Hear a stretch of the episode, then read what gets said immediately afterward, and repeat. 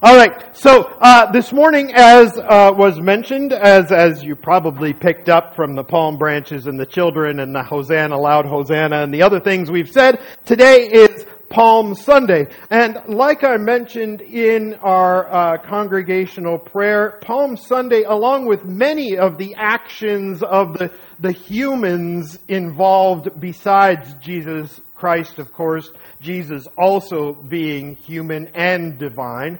Uh, but the actions of other people throughout the, uh, the Holy Week and the, the days leading up to that, so many of them end up being so ironic, so, so interesting right? And and you'd like to. Uh, I, I mean, maybe you wouldn't. Maybe you're better than I am. But I'd like to, you know, go and sort of look down my nose at the people of Israel at the time and go, you guys didn't know what was going on. I know so much better. But of course, the reality was if I was in the same situation at the same time, I probably also would have been right there doing those same ironic things. That being said, it is wonderful to see that, that through that, God's grace shines upon the people of Israel, even in spite of their ignorance, even in spite of their sin, even in spite of their selfishness and their greed. God's grace shines through. And, and we will see that as we go through. But, but for now, I want you to think about, as, as we come to the scriptures, I want you to think about whether there is a time.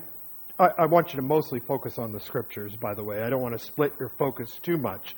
But, but just have it mulling at the back of your mind. Was there a time you can remember when you did something that was way more appropriate than you thought it would be? Way more appropriate. Not way more inappropriate, but way more appropriate than you thought it would be. Think of like this as sort of an example. Let's say pretend with me for a moment that Queen Elizabeth II, who's like, what, 900 years old now, I think, something like that. Let's say she got out on her own and was wandering the streets of England and you were there and you see this nice little old lady and you don't know that she's the Queen of England and you help her across the road right? Because she clearly needs it at this point, or something like this right? You are kind and you are courteous to her and you help her out in a loving and gracious way. And then finally, the, the police officers or whatever show up and go, ma'am, you know, we've got to get you back into the palace or whatever they say, right? And you're like, what? What? This was the Queen of England that I helped across the road, right? And you realize that your kindness and your graciousness was was more than just kindness and graciousness. Uh, it was something that was like, duh, of course you need to treat the Queen of England with this kind of respect and love and care. Right? Now, I mean, there's some theological problems with that because, of course, you should treat anybody with that kind of love and care and respect. But your actions ended up being even more appropriate than you thought they might have been. Okay? So, think of whether there's ever been an instance where this happened to you. In the meantime, let us look at uh, Psalm 118, Psalm 118, verses 1 to 2, and then also verses uh, 19, sorry, verses, yeah, verses 19 to 29. So, this is what Psalm 118 says. Give thanks to the Lord, for he is good. His love endures forever. Let Israel say, and let us say together, his love endures forever. Verse 19 and following. Open for me the gates of the righteous. I will enter and give thanks to the Lord. This is the gate of the Lord through which the righteous may enter. I will give thanks, give you thanks, for you answered me. You have become my salvation. The stone the builders rejected has become the cornerstone. The Lord has done this and it is marvelous in our eyes. The Lord has done it this very day. Let us rejoice today and be glad. Lord, save us.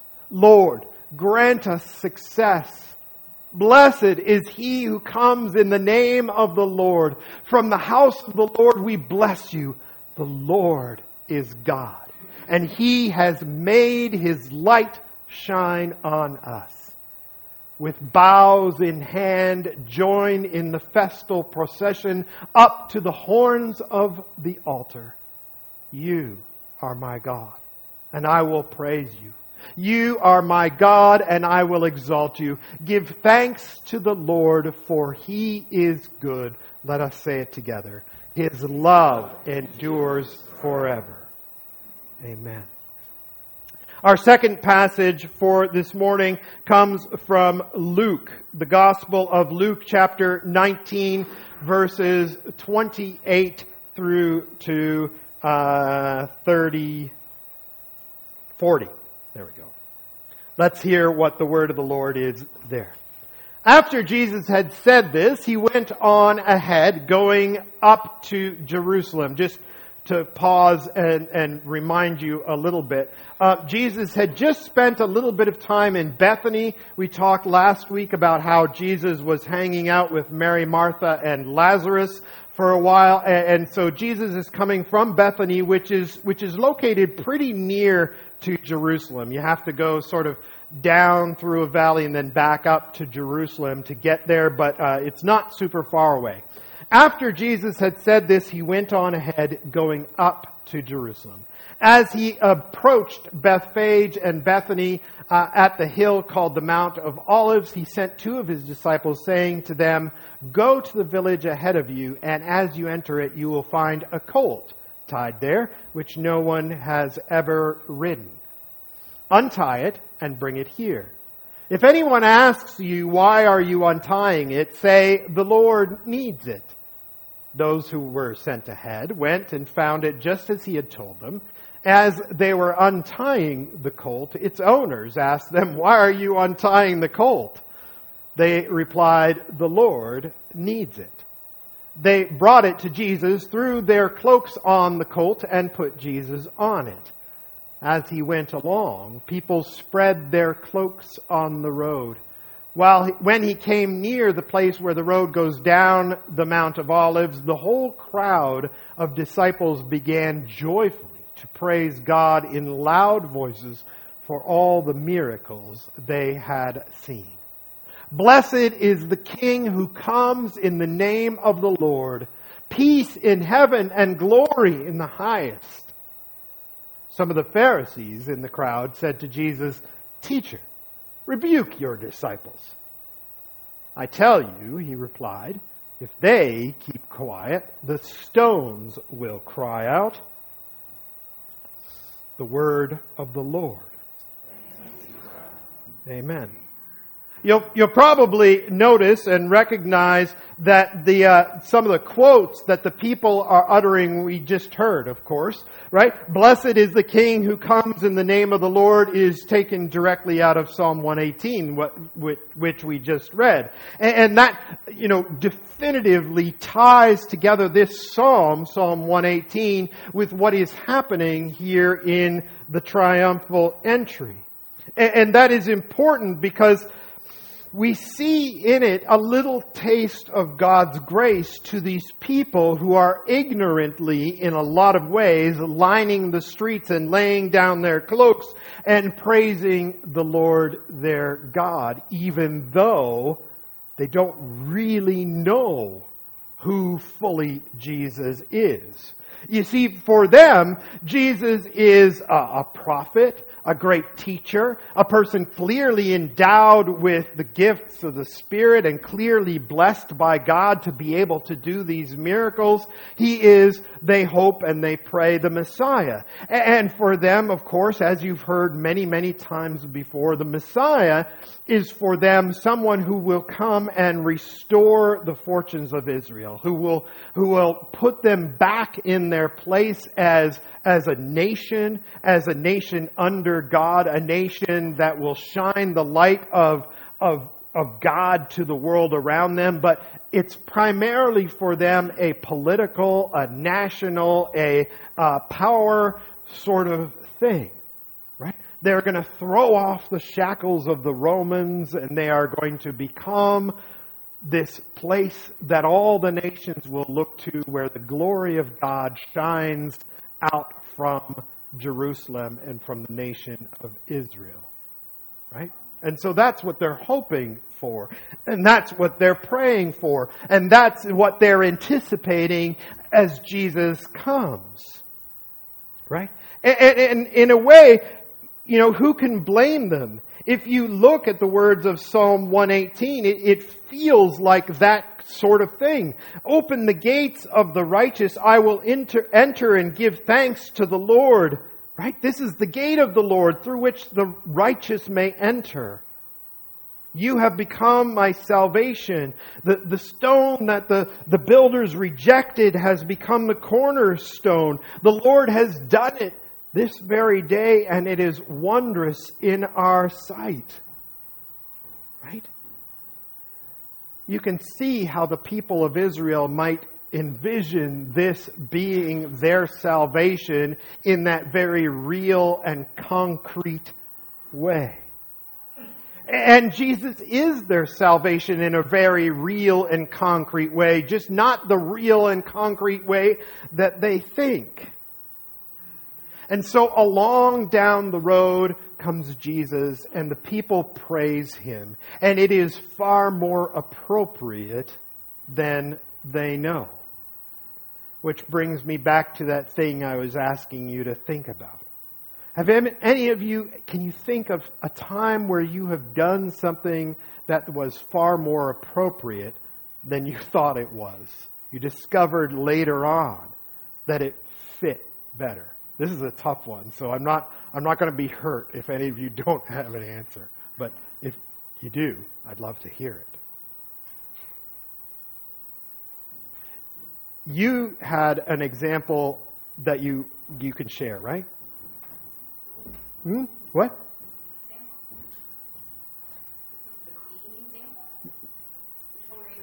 I was thinking of there was a story about uh, someone reading a book on a plane right beside someone else. It's not you. You didn't experience it. I don't remember it well. But I did meet the Queen when I was seven, but I did not realize how important she was.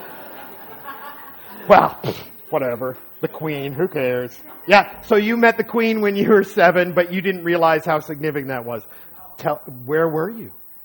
Uh, she came to visit Cornwall, and my home is, we lived on Water Street, directly across from St. Lawrence River, and so the convention center is placed there.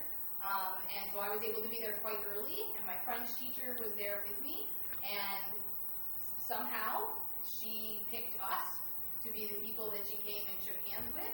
Um, and she spoke in French with my French teacher, and so I was in the as the news cameras watched that conversation. There was a little tiny seven-year-old who shook the Queen's hand. My wife shook the Queen's hand. And had no idea what a big deal that was. Anybody else? That's just really cool. I've never met the Queen. Yes. When you first came and preached at the church, when we were deciding whether you were going to be here, I was in the nursery, and you had um, talked about uh, Ruth and Naomi. And then whenever you were installed here, I had no idea about what had happened. When you were installed here, I chose a song to sing about Ruth and Naomi, and you said to me, "Oh well, isn't this so fitting? Because you know when I first came and whatever, and I was like, I had no idea." Yeah, yeah, yeah. I remember that. That was so cool. It was very meaningful to me. Yeah, it was super neat. I was like, well, that was more appropriate than I thought it was. But Yeah, and and you know what? We're we're sort of touching on this a little bit in the council room before we came up here. This kind of thing happens all the time with worship planning and and and getting ready for the services and stuff. Little things that that totally we wouldn't have thought of or, or whatever. They come together and they're so entirely uh, appropriate and beautiful and wonderful. I think I maybe saw somebody over there. Maybe? No? Okay. It's good. These kinds of things happen all the time where God conspires to make our actions and our thoughts and our deeds better than we know. And, and, and this is part of the grace that works in us. See, we believe in the doctrine of total depravity, which is a really depressing doctrine unless it's included in the rest of the context. Total depravity is the idea that apart from God, you and I are totally messed up, right? In every single way. And, we've talked about that before, how, how, for example, I expressed my frustration at when I was a kid not being able to do something that was good to offer to God. That everything I did ended up being sour in my mouth, right? There was, there was the motivation was wrong, or I didn't try hard enough, or I, or I messed it up, or, or I was trying to, uh, right? And, and this is the way it is. Not only do we make mistakes, I mean, everybody makes mistakes, and that's not necessarily sinful in and of itself, but, but we're, everything is tainted about us apart from God's saving work at Jesus Christ and the Holy Spirit's work in us reclaiming and redeeming our lives. But part of the beautiful thing is that God is more than willing to take even the tiniest little thing and expand it into something beautiful in His eyes for us. Okay, so here's what we believe about, for example, how salvation works. We believe that salvation is by faith in Jesus Christ uh, through grace alone, right? Um, and so we we we don't do anything to earn our salvation. There is nothing, right, like my father in law said, there's nothing you can do that will make God love you any more, and there's nothing that you can do that will make God love you any less. He just loves you. Right? And so it is with our salvation. There's nothing you can do to earn your salvation. Everything you try to do to earn your salvation will be not good enough. This is what Paul talks about when he says, All have sinned and fall short of the glory of God. And this is what we hear about when Paul talks about how the law, the law, it, it, it really serves to highlight for us the condemnation that we deserve.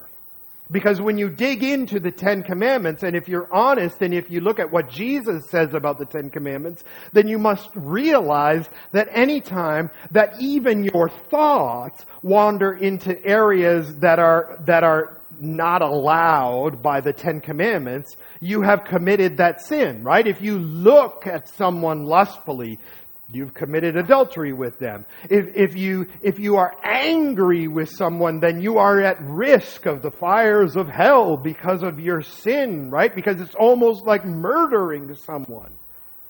Right? And, so on. If you, if you, if you desire what your neighbor has in your heart, even though you didn't actually steal it from them, you are coveting and you are sinning. If there's anything in your heart that is, that is bigger than, than God is in your heart, then you are an idolater. You are worshiping something else. And if you really start to poke around and you look at those Ten Commandments, at their heart, you've broken all of them. And so have I.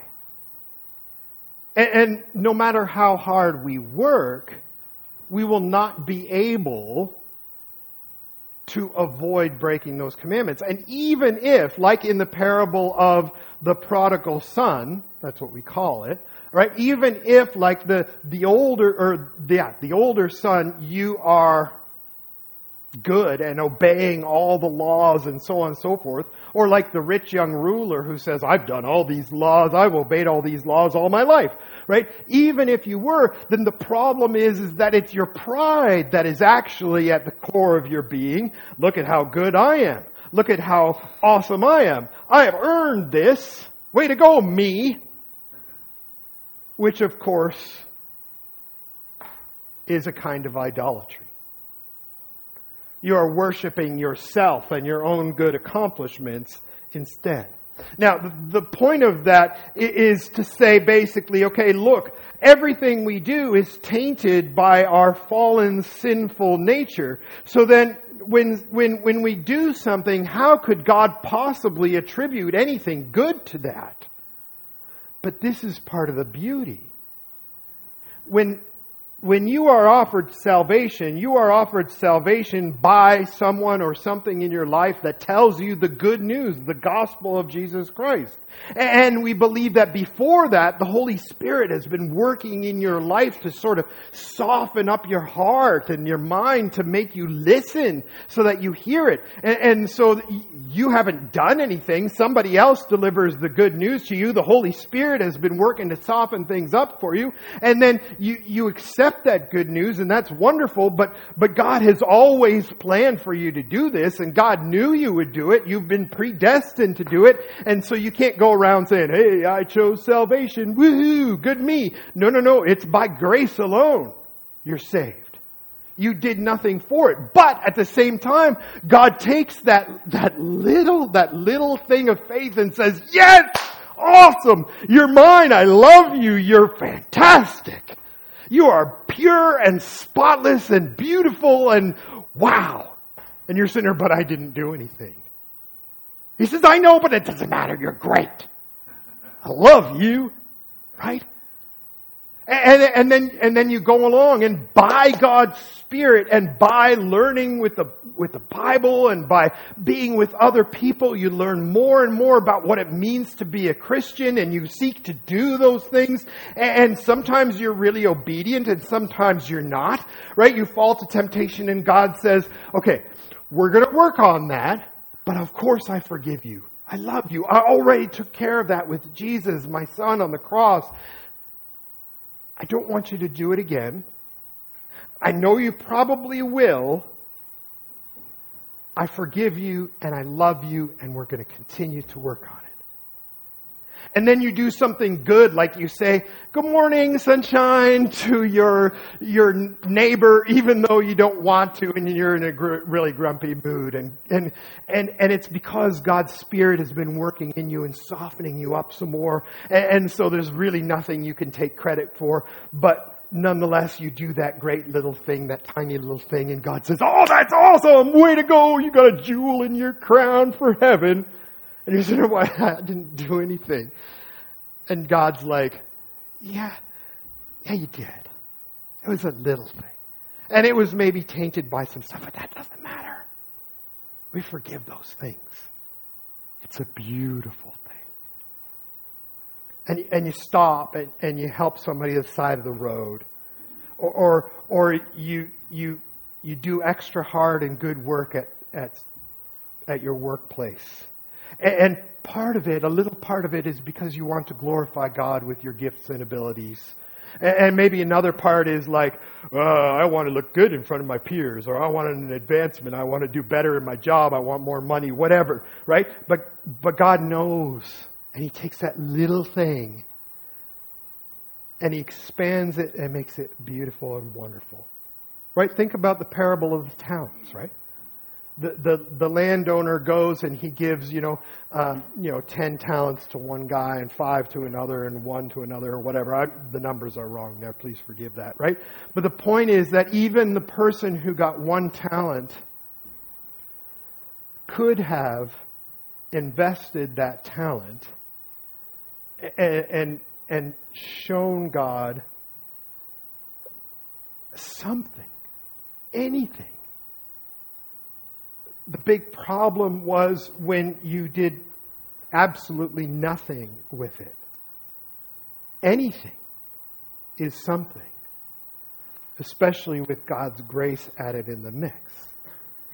And so too it is with this triumphal entry. Right? The people are there and they don't know what they're doing really. They're, they're thinking completely wrongly about who Jesus is and what he's there to do. And they're going to turn on him in just a couple of days, a few days, right?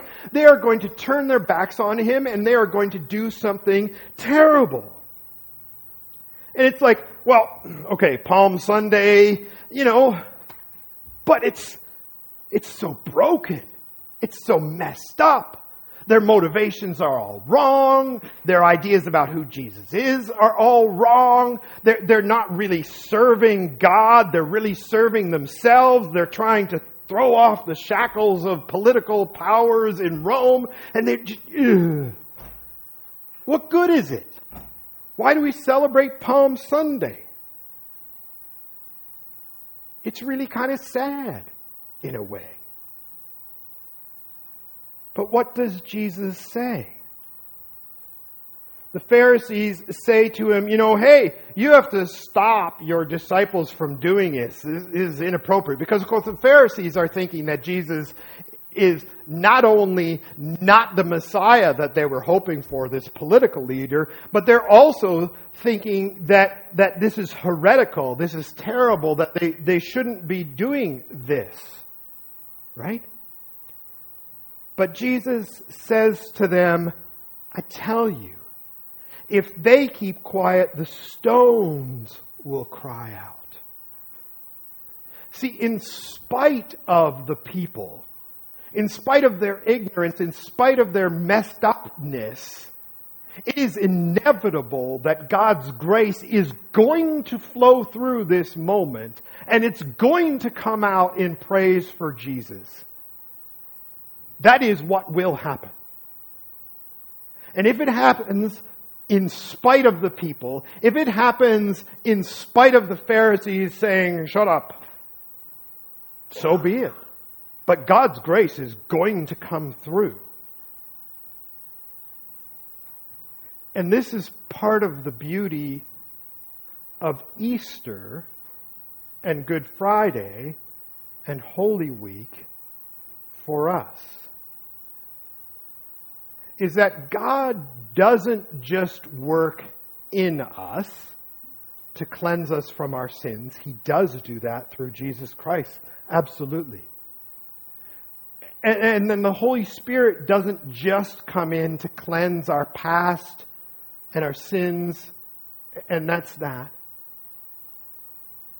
But instead, what happens is that God ends up adopting us as his children, and God lives in us through the Holy Spirit, and God cleanses us through Jesus Christ and his sacrifice and then God walks alongside us when we do the good things that the Holy Spirit inspired us to do.